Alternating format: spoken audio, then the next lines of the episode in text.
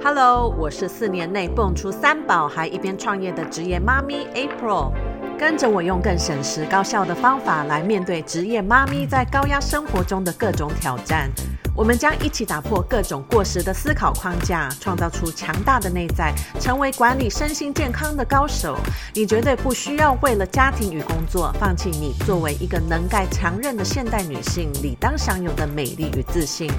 让我们一起用聪明的科学方法设计出专属于你的新生活方式。欢迎来到右脑成为新一代妈咪 CEO。You deserve the best。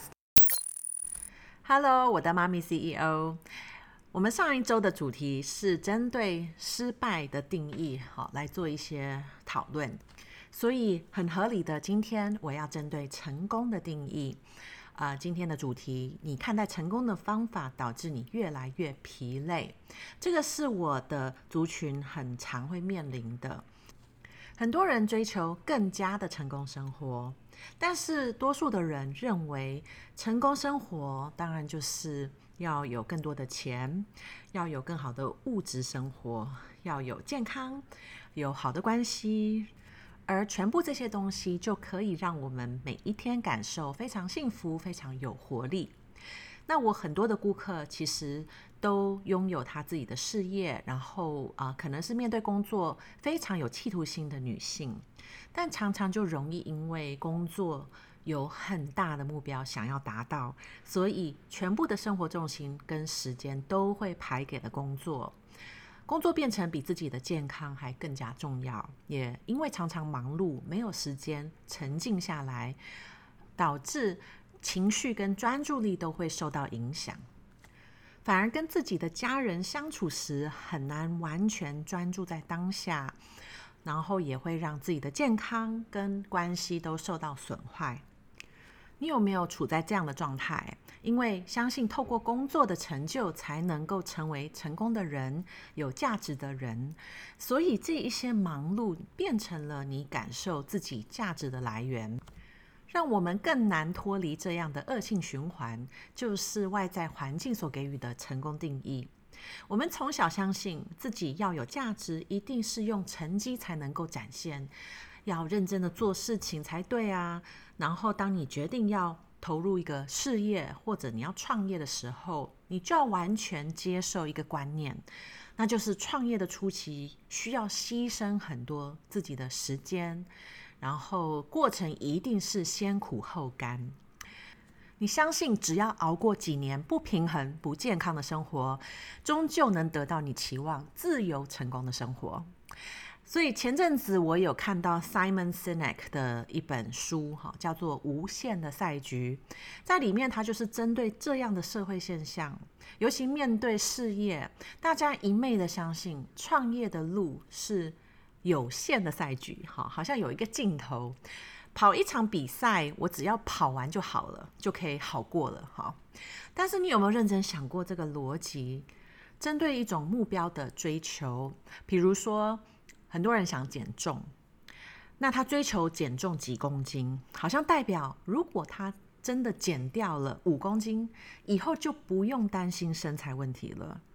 那因为这种相信，这个辛苦的过程是有一个尽头，所以当然就能够不惜一切，用最快速、最有效的方法来达成目标。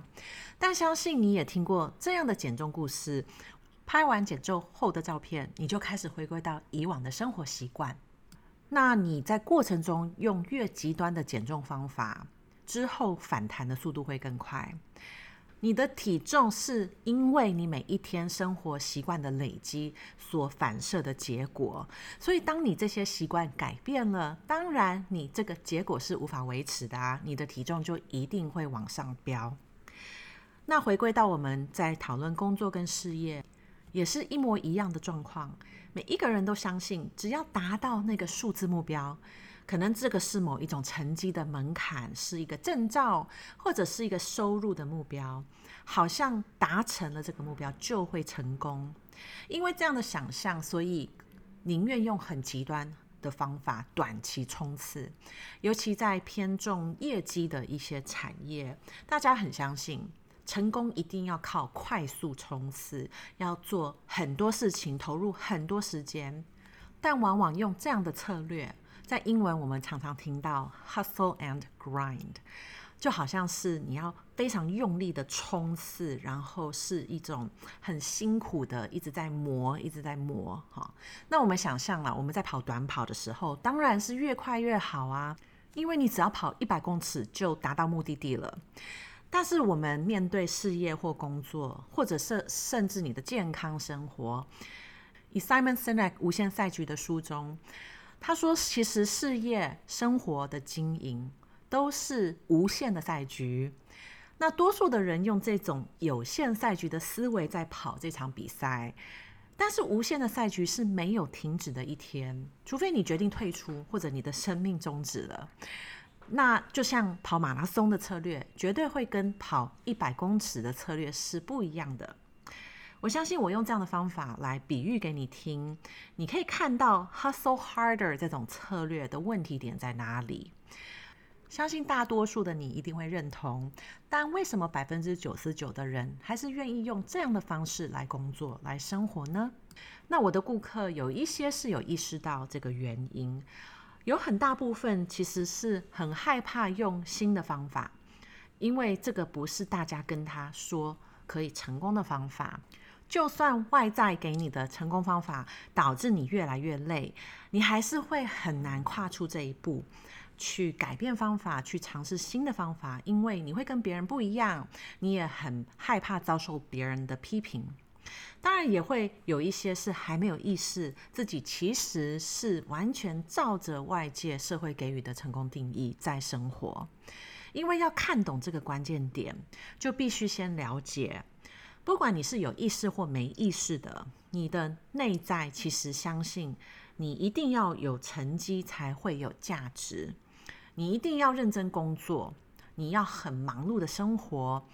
你才能感受到你有价值。当你习惯了忙碌，就算你忙碌的很久，但是并没有帮助你达成目标。就算理智上你知道这样的方法好像行不通，因为它让你生活失去了平衡，但你会发现你很难停止忙碌，因为这个忙碌就是给你某种安全感。就算你知道你常常在瞎忙，忙碌变成是你的习惯，它成为了你的安全感。让你相信自己有价值的一种方法。你想要停止忙碌，代表你必须先大幅度改变你时间安排的方法。但这些改变对于你的脑是一种威胁，尤其当你的忙碌是帮助你感受价值的唯一方法，你的脑只想要你持续做以往熟悉的行为。理智上的你是想改变，因为你已经发现非常累了，好，非常的不平衡了。你不想要再用这样的耗损方法来达成目标，但你潜意识中还是有很多想法的习惯，让你很无意识的持续维持这样内耗的生活方法。当你长期用忙碌来证明自己的价值，你的身体其实也被训练很习惯感受工作压力给你的这种满足感，就算这些感受其实造成你长期无法放松。无法专注在当下，然后你也很难真的平静下来。但是因为你长期习惯处在这样子的一种生理状态，所以对你的脑、对于你的身体来说，这个状态才是你的正常状态。你很难用理智的脑来对抗这些长期灌入到潜意识的设定。但是当你看懂脑的运作模式，也了解。原来这些无意识的想法习惯，呃，包含了你怎么看待你的自我价值，你怎么接受外在定义的成功方法，还有这些想法引发出的生理反应，让你不管是生理或心理都已经对于这样不健康的模式上瘾了，所以才会这么难用一般的方法来克服这个恶性循环。我相信我们讲到上瘾这种感觉，每一个人一定都有经历过。好，上瘾不一定是要是非常非常严重的哈，比如说像持续的想要看手机，或者一直追剧追到半夜哈，其实这些都是上瘾的行为嘛。你知道不应该做，可是你又无法停止。好，所以呃，你了解了这么多，知道原来就是这些东西在脑里运作。可能你也会好奇，到底该如何突破这样的恶性循环？那我们想一想，这些想法、习惯，还有这些生理的反应，它怎么累积的？它怎么变成我们自动的习惯的？就是因为你常常重复，你常常重复它，所以才会变成你的自动模式。反过来，我们当然就可以用一样的步骤来建构能够帮助你达成目标的新的有效循环。它会比较挑战的原因，只是因为你不可以只专注在建构新的连接，你同步的需要去抵抗原本已经很强化的程式。所以，就像盖一个房子，如果这个地完全上面是没有建筑物的，你就开始盖就好。可是它上面其实有很多的结构，所以你必须一边拆除一边建构。好，那我比喻这个过程，如同你在学习一种运动。假设你不是一个初学者，你已经累积了很多坏习惯，有很多不正确的姿势，那也因为这样，你发现你的表现是很难再突破的，然后你也会因为这些不好的姿势，所以常常受伤。所以你决定要去找一个教练帮你调整姿势。可能你必须在初期先回归到基本功的练习，你要常常去强化正确姿势，要建立这样的习惯。那这个只能透过你重复的练习，让你的身体开始有新的记忆。如果这个运动是打高尔夫球，可能你就不能很心急哈。以往的你可以常常 enjoy，你要下场跟朋友互动、打球、比赛。但是你要改变动作、调整动作，你就一定要先慢下来，先专注在反复练习正确的姿势。好，会非常的枯燥乏味哦。那对于很多人来说，要慢下来，要回归到基础功，其实是一个很不容易的事情。那我们回到生活跟工作的表现，大多数的人在改变习惯的过程中，其实很不想要持续练习这些基本功，所以就会导致他突破挑战的速度会很缓慢。每个人开始投入脑的训练，呃，因为都不是生活的初学者。所以也会有很多以往的坏习惯，很多的不好的姿势。那在第一个阶段，反而并不是要学习新的能力，要增加新的习惯，反而是要先愿意放掉很多以往依赖的坏习惯。那可能是你要更有意识，你有哪一些坏习惯，有哪一些限制想法。好，那这个对很多人来说是最挑战的，因为大多数的人他还是被外在的框架限制住，总相信可以找到一种又快又轻松的方法，自己不需要改变太多，我只要增加这个新的能力、新的习惯就能快速成长。但是他不愿意放掉他的旧有的模式，然后也很难去练习新的模式，因为是会有抵触的。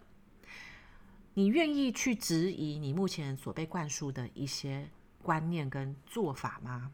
你愿意慢下来，专注在练习自己用正确的姿势在面对工作跟生活吗？只要你有心理准备，你愿意先抛开阻碍你的惯性，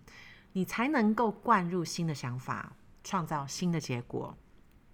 我知道一个人的力量是很难抵抗外在强大的框架，所以我邀请你持续跟着我，相信我们都是可以更加有意识的选择我们要活出的成功定义。